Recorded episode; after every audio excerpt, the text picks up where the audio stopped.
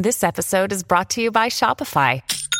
Forget the frustration of picking commerce platforms when you switch your business to Shopify, the global commerce platform that supercharges your selling wherever you sell. With Shopify, you'll harness the same intuitive features, trusted apps, and powerful analytics used by the world's leading brands. Sign up today for your $1 per month trial period at shopify.com slash tech, all lowercase. That's shopify.com slash tech.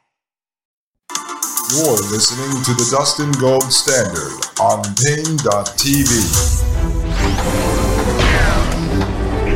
Ladies and gentlemen, welcome back to the Dustin Gold Standard. My name is Dustin Gold, and you are listening to Paine.tv slash gold. All right, folks. Let's continue here on Note 7, paragraph 52. A partial exception may be made for a few passive, inward looking groups such as the Amish, which have little effect on the wider society. Apart from these, some genuine small scale communities do exist in America today. For instance, youth gangs and cults. Everyone regarding them as dangerous, and so they are, because the members of these groups are loyal primarily to one another rather than to the system. Hence, the system cannot control them. Or take the gypsies. The gypsies commonly get away with theft and fraud because their loyalties are such that they can always get other gypsies to give testimony that proves, quote, their innocence, end quote. Obviously, the system would be in serious trouble if too many people belonged to such groups.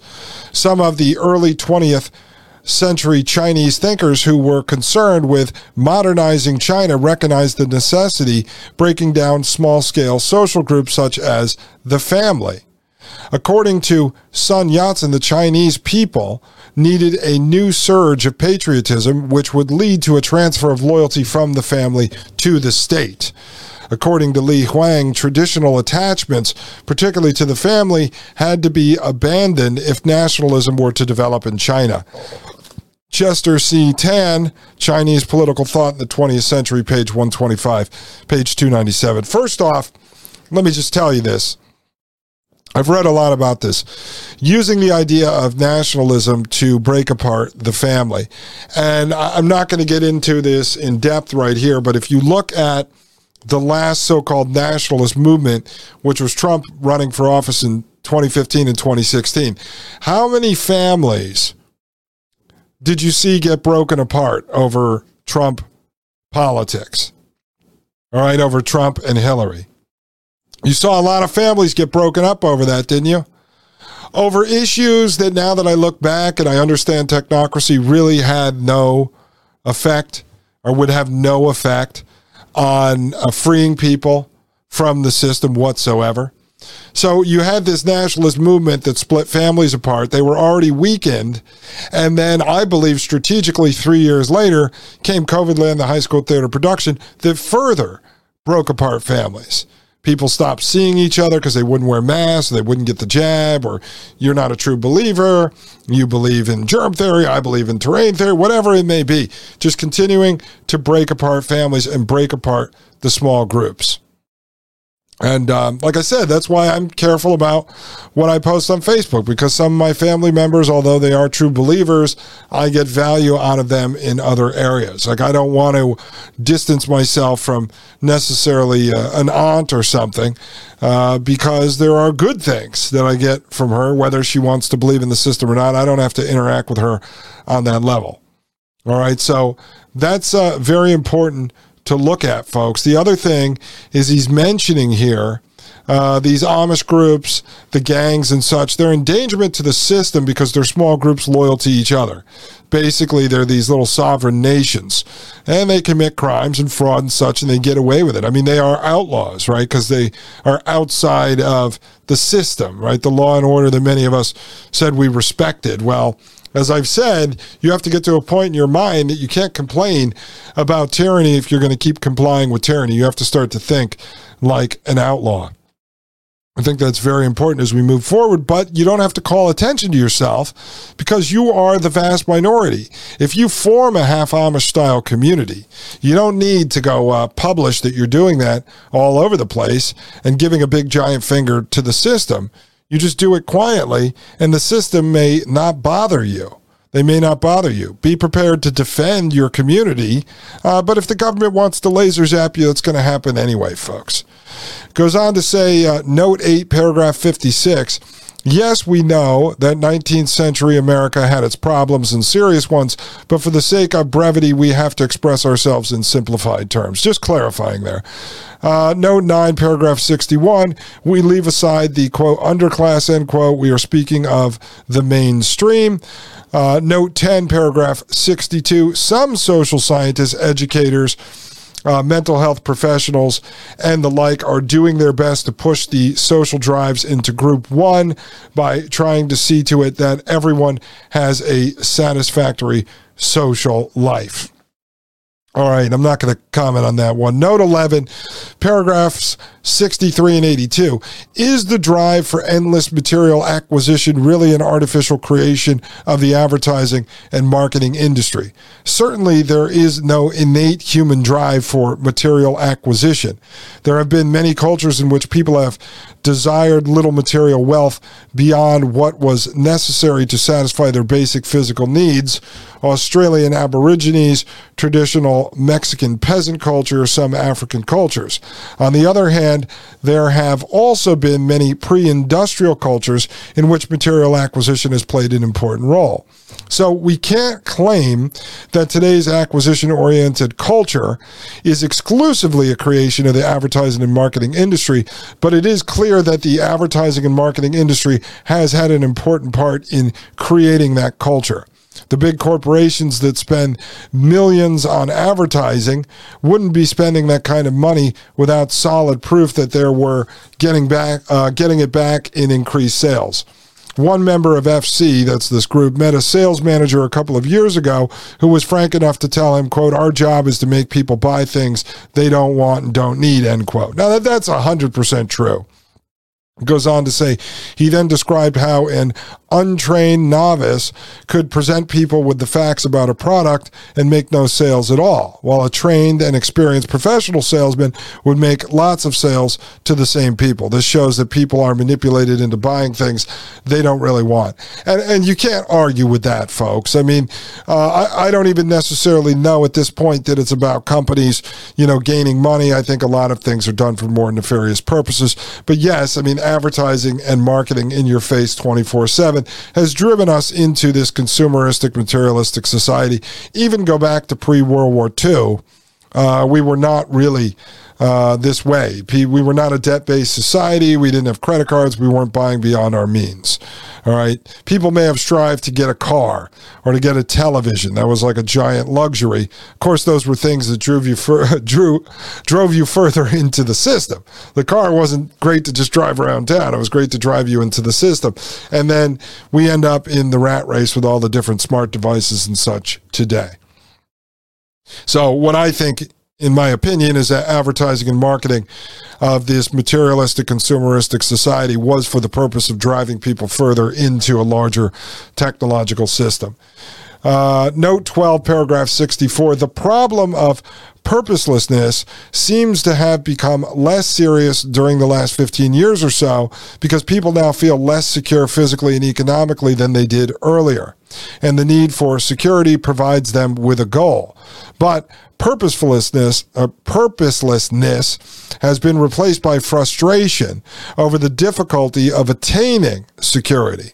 We emphasize the problem of purposelessness because the liberals and leftists would wish to solve our social problems by having society guarantee everyone's security. But if that could be done, it would only bring back the problem of purposelessness. The real issue is not whether society provides well or poorly for people's security. The trouble is that people are dependent on the system for their security rather than having it on their own hands.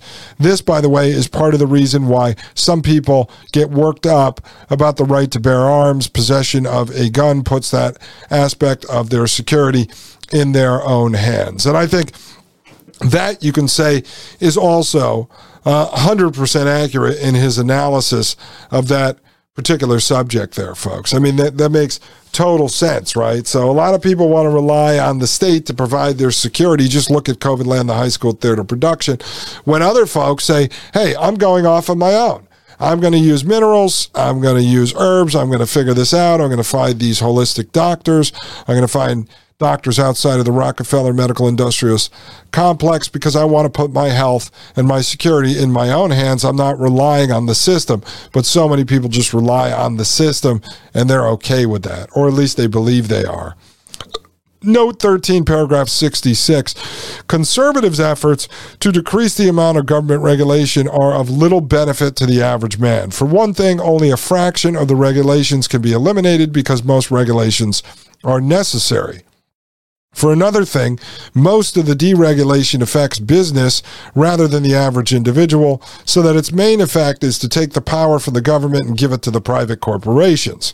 What this means for the average man is that government interference in his life is replaced by interference from big corporations, which may be permitted, for example, to dump more chemicals that get into his water supply and give him cancer.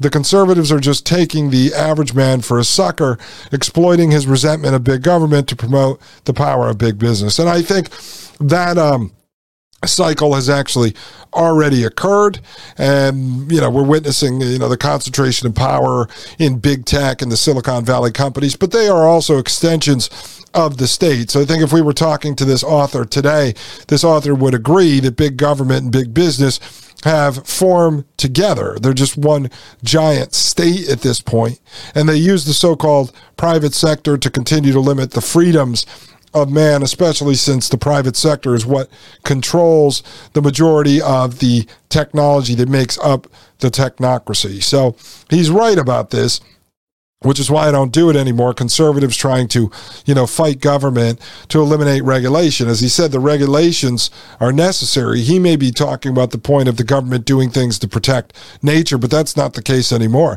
The regulations are necessary because they're necessary inside of the technological system that we find ourselves living in. The government has to regulate technocracy so the government can have a hand in actually controlling the system and they don't lose power completely to the so called private sector, which is why they eventually just merged into one giant conglomerate. Uh, note 14, paragraph 73. When someone approves of the purpose for which propaganda is being used in a given case, he generally calls it, quote, education, end quote, or applies to it in some similar euphemism. But propaganda is propaganda regardless of the purpose for which it is used. That uh, is true as well We'll eventually do shows on uh, propaganda versus education. Uh, it depends on how it's created, how it's used, its intention. Again, I, I don't know if most people uh, who even practice this realize it, uh, but we can talk a little bit about that. Most people know about the Smith Mundt Act, uh, the history of that going back to 1948, around the time that the CIA was formed, and they weren't supposed to be propagandizing us on U.S. soil. And then all of a sudden, under the Obama administration back in 2012, they repealed the Smith Mundt Act. And then the CIA was allowed to propagandize us on U.S. soil. But even with that, folks, I, I, I just don't believe in that that much because I know the government was propagandizing us the entire time. Uh, note 15, paragraph 83 we are not expressing approval or disapproval of the Panama invasion. We only use it to illustrate a point.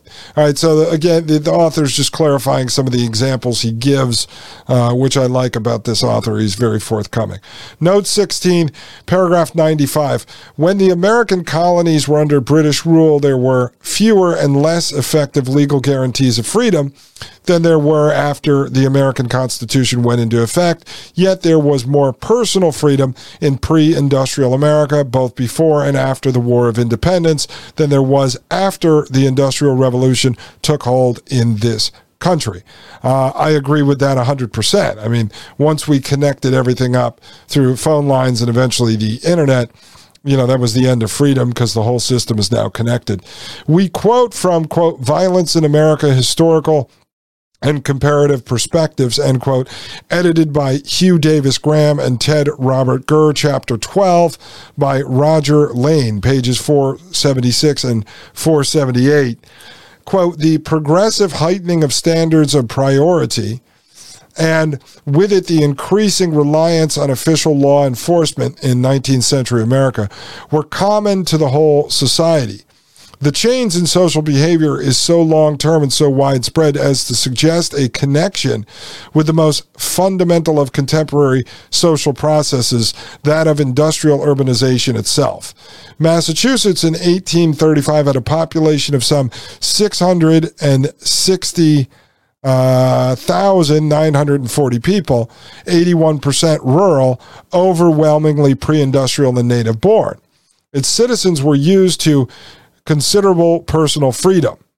Whether Teamsters, farmers, or artisans, they were all accustomed to setting their own schedules, and the nature of their work made them physically independent of each other.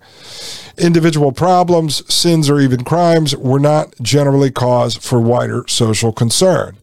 But the impact of the twin movements to the city and to the factory, both just gathering force in 1835, had a progressive effect on personal behavior throughout the 19th century and into the 20th. The factory demanded regulatory.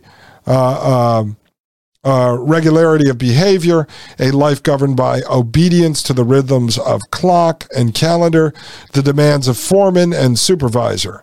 In the city or town, the needs of living in closely packed neighborhoods inhibited many actions previously unobjectionable. Both blue and white collar employees in larger establishments were mutually dependent on their fellows as one man's work fit into another, so one man's business was no longer his own. The results of the new organization of life and work were apparent by 1900 when some 76% of the 2,805,346 inhabitants of Massachusetts were classified as urbanites. Much violent or irregular behavior which had been tolerable in a casual independent society was no longer acceptable in the more formalized cooperative atmosphere of the later period. The move to the cities had, in short, produced a more tra- uh, tractable, more socialized, more civilized generation than its predecessors. And I think that's very, very important. I, that's why I wanted to share that with you. And it really does show you there, folks, when you move from uh, sort of 1835 into the 1900 area, what actually happened, how we move from this rural, sort of rugged individualism into this idea of everyone works within the confines of the system under certain rules, uh, and each of us has a part in the collective. I'm going to explore that more in future episodes because as we start to figure out if we wanted to separate from the system and build a half Amish style community, what that would look like uh, where we'd want to start from. And then eventually, over 100, 200 years, it would grow into what we are today. And then our great great grandkids could have a revolution and uh, convince everyone to destroy it and return to what we set up. But I think it's important that we explore history because it will show us, you know, where we went wrong. All right, ladies and gentlemen, I'll be right back. This is Dustin Gold with the Dustin Gold Standard right here on Paine.tv slash gold. You're listening to the Dustin Gold Standard on Paine.tv. Join the discussion at Paine.tv slash gold. You're listening to the Dustin Gold Standard on Paine.tv. Ladies and gentlemen, welcome back to the Dustin Gold Standard. My name is Dustin Gold, and you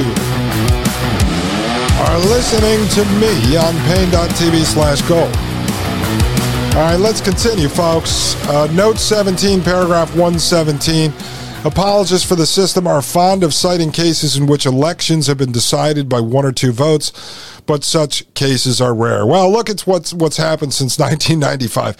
How many uh, elections are now down to the wire where it's decided by uh, 17 votes. You know, I mean, they rig up this system. They create the WWE wrestling. They try to make it look like everyone is divided 50 50 when the majority actually don't even vote. Uh, they've withdrawn from the system. It says note 18, paragraph 119, quote, today in technologically advanced lands, men live very similar lives in spite of uh, geographical, religious, and political differences. The daily lives of a Christian bank clerk in Chicago, a Buddhist bank clerk in Tokyo, and a communist bank clerk in Moscow are far more alike than the life of any one of them is like that of any single man who lived a thousand years ago. These similarities are the result of a common technology and that's L. Sprague de Camp. Quote, The Ancient Engineers, end quote, Ballantine edition, page 17. The lives of the three bank clerks are not identical. Ideology does have some effect, but all technological societies, in order to survive, must evolve along approximately the same trajectory. Very, very, very, very, very important to understand that, folks. And that will tell you why all these different countries uh, throughout the West all seem to have the same exact problems at the same exact time when each of them are different ages. You know, if you take our country 250 years old, take some of the countries in uh, Europe that are 1,000 years old, we all seem to have the same problems. Well, because we're all under the technocracy. Uh, and they're all in this race for technology where it's not a race. It's like Silicon Valley and, you know, Unit 8200 out of Israel. They're, they're building all of it and everyone is just adopting it. And then, as far as the financial economic system goes, it's all controlled out of the Bank for International Settlements through the 190 uh, central banks that are out there. It's in every country, so they're they're all they're all the same. We're all connected. It all has to work together. Um, so when they when they talk about you know the U.S. or China is falling behind in CBDC behind the others, and they need this race, it, it's not a race to beat each other. It's a race to keep up to keep us all connected. It's just building out the infrastructure and the systems. Um, note 19, paragraph 123. Just think an irresponsible genetic engineer might create a lot of terrorists. Uh, note 20, paragraph 124. Uh, and, and, let me just take a note on that. It said, just think an irresponsible genetic engineer might create a lot of terrorists. Uh, that's referring back to when we were talking about genetic engineering. It's not about a lot of terrorists uh, but he's just pointing this out. The author's pointing this out. But in the end, it's going to be a lot of uh, robots, you know, cyborg robots. Everyone will be the same. Just basically flesh covered robots walking around serving the system. Uh, note 20, paragraph 124. For a further example of undesirable consequences of medical progress, suppose a reliable cure for cancer is discovered even if the treatment is too expensive to be available to any but the elite, it will greatly reduce their incentive to stop the escape of carcinogens into the environment. So there you go. So if the elite develop immortality for themselves, whether brain uploading uh, or loading nanobots into their bodies, whatever that may be, if they develop that, then they can continue to pollute the earth in real ways, both intentional and unintentional, because uh, it'll only kill us, the mere mortal humans. Um, it, they don't have to worry about it anymore. If they can run to their underground bunkers and live in an underground city, they can just nuke the planet and they'll be safe. Uh, I have no illusions they want to keep us around, so whatever they're doing, I do believe they do it intentionally. Note 21, paragraph 128. Since many people may find paradoxical the notion that a large number of good things can add up to a bad thing, we illustrate with an analogy. Suppose Mr. A is playing chess with Mr. B. Mr. C, a grandmaster, is looking over Mr. A's shoulder. Mr. A, of course, wants to win his game. So if Mr. C points out a good move for him to make, he is doing Mr. A a favor. But suppose now that Mr. C tells Mr. A how to make all of his moves. In each particular instance, he does Mr. A a favor by showing him his best move.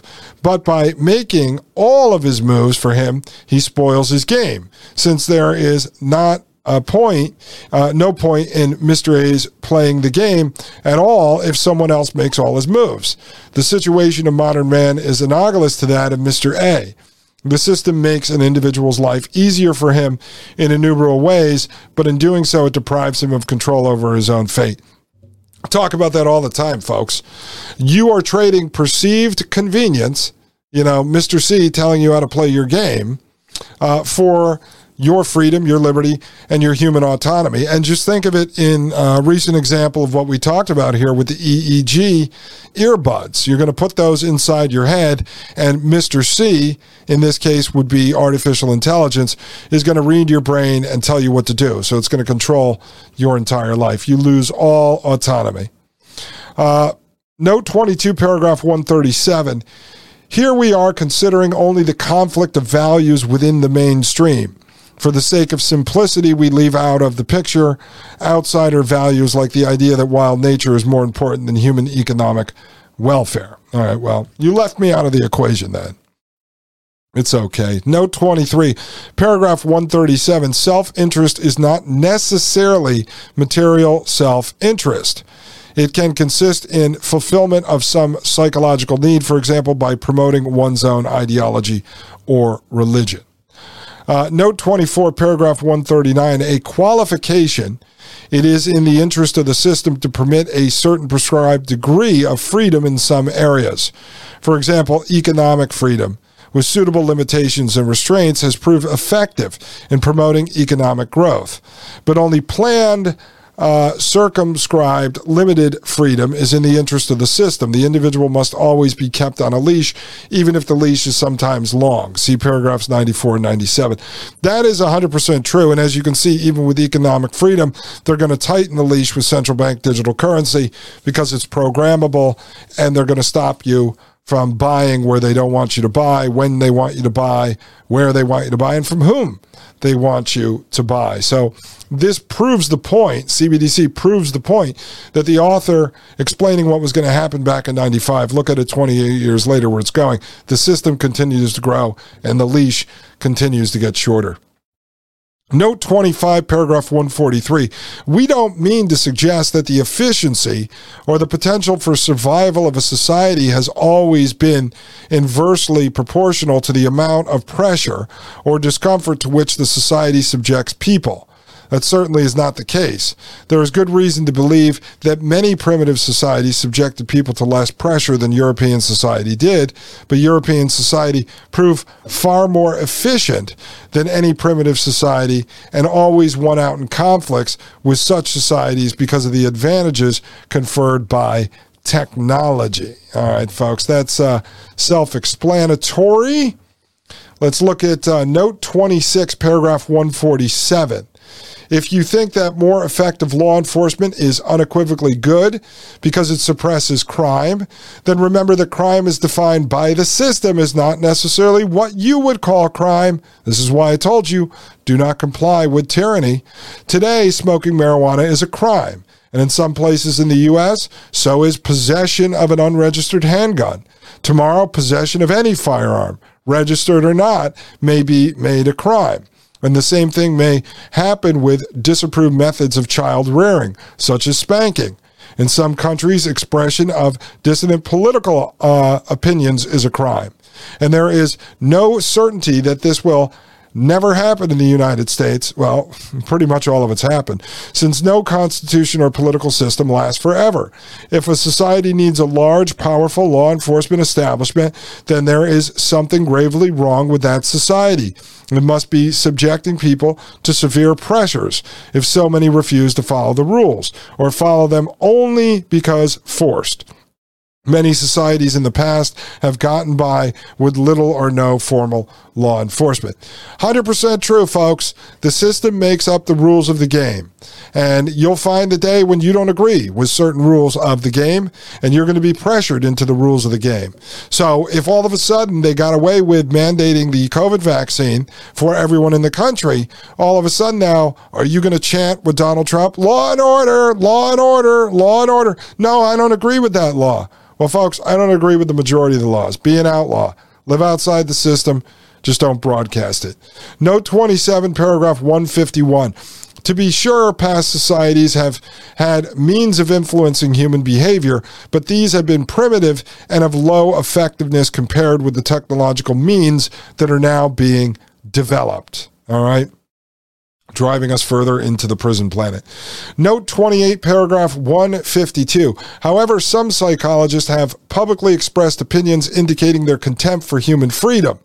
And the mathematician Claude Shannon was quoted in Omni August 1987 as saying, quote, I visualize a time when we will be uh, to robots what dogs are to humans, and I'm rooting for the machines.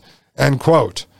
Well, there you go. And we've heard Yuval Noah Harari, the king philosopher to the World Economic Forum and the Fourth Industrial Revolution, uh, say this as well. He said he is not afraid of the robots uh, disobeying the humans, but the humans disobeying the robots. Uh, note 29, paragraph 154. This is no science fiction. After writing paragraph 154, we came across an article in Scientific American according to which scientists are actively developing techniques for identifying possible future criminals and for treating them by a combination of biological and psychological means. Some t- scientists advocate compulsory application of the treatment, which may be available in the near future. See Seeking the Criminal Element by W. Wayt Gibbs, Scientific American, March 1995. Maybe you think this is okay because the treatment would be applied to those who might become violent criminals, but of course it won't stop there. Next, the treatment will be applied to those who might become drunk drivers they endanger human life too. Then perhaps to peel, uh, people who spank their children. Then to environmentalists who sabotage logging equipment. Eventually to anyone whose behavior is inconvenient for the system. And uh, I actually talked about this when we went over paragraph 154. Uh, they make the rules, they make the laws. Then all of a sudden they want to genetically modify folks to fit into the system. And so they turn you into a docile cyborg.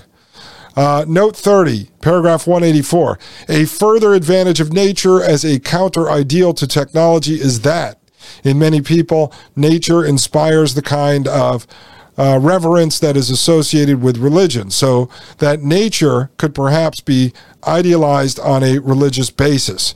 It is true that in many societies, religion has served as a support and justification for the established order, but it is also true that religion has often provided a basis for rebellion. Thus, it may be useful to introduce a religious element into the rebellion against technology, the more so because Western society today has no strong religious foundation.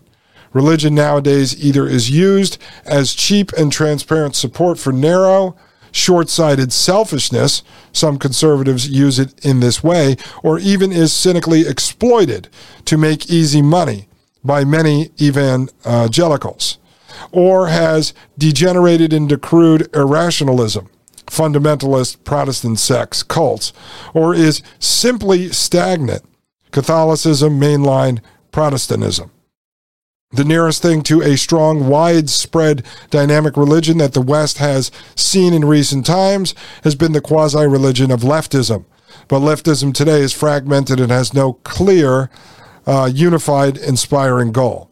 Thus, there is a religious vacuum in our society that could perhaps be filled by a religion focused on nature in opposition to technology. And I, I would say technology, technocracy is actually the new religion now, folks.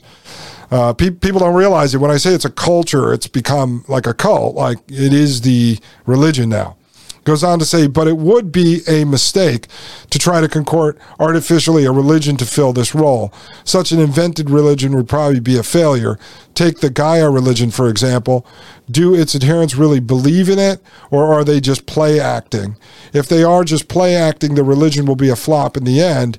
It is probably best not to try to introduce religion into the conflict of nature versus technology unless you really believe in that religion yourself and find it arouses a deep, strong, genuine response in many other people. Now, I, I will say this, folks uh, if you take science, you know, trust the science as the religion, uh, that could have been a test run because obviously you see that starting to crumble, just as he brings up Gaia here as a religious example that crumbled. So science as the religion may be crumbling. Technocracy I see as the religion because everyone's solution to the problems caused by technology is another technology. That's why I think you can introduce the idea of wild nature as a religious concept because it is the answer to the problems caused by technology. So you say technology caused this problem. How about going back to nature? And the idea of nature, the real science, go take a hike and you'll see it in action. Go watch a woman who's pregnant and giving birth, you'll see it in action. That's the magic of life. I think the magic of life is the religion. This idea that there is a God, uh, a mother nature, a natural life.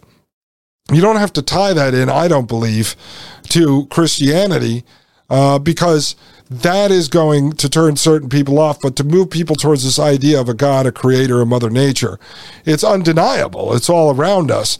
And you will either have to accept that it's real and out there, or you're going to accept that someone like Dr. Fauci owns it and controls it because he is science. That's ridiculous. And I think most people you can convince to move away from men taking control of it. I'm not sitting here and telling you I am in charge of nature. I'm telling you that nature is so gorgeous and beautiful and it works in harmony when technology is taken out of the equation.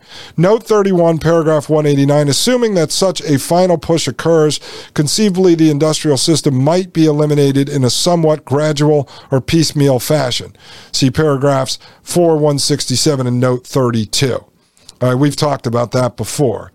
Uh, note 32, paragraph 193 it is even conceivable remotely that the revolution might consist only of a massive change of attitudes toward technology, resulting in a relatively gradual and painless disintegration of the industrial system. But if this happens, we'll be very lucky. It's far more probably uh, probable that the transition to a non-technological society will be very difficult and full of conflicts and disasters. Well, this is why I think if people start to withdraw themselves, it won't be disastrous because it's not just thrown upon you. It's a calculated decision and a game plan that you created.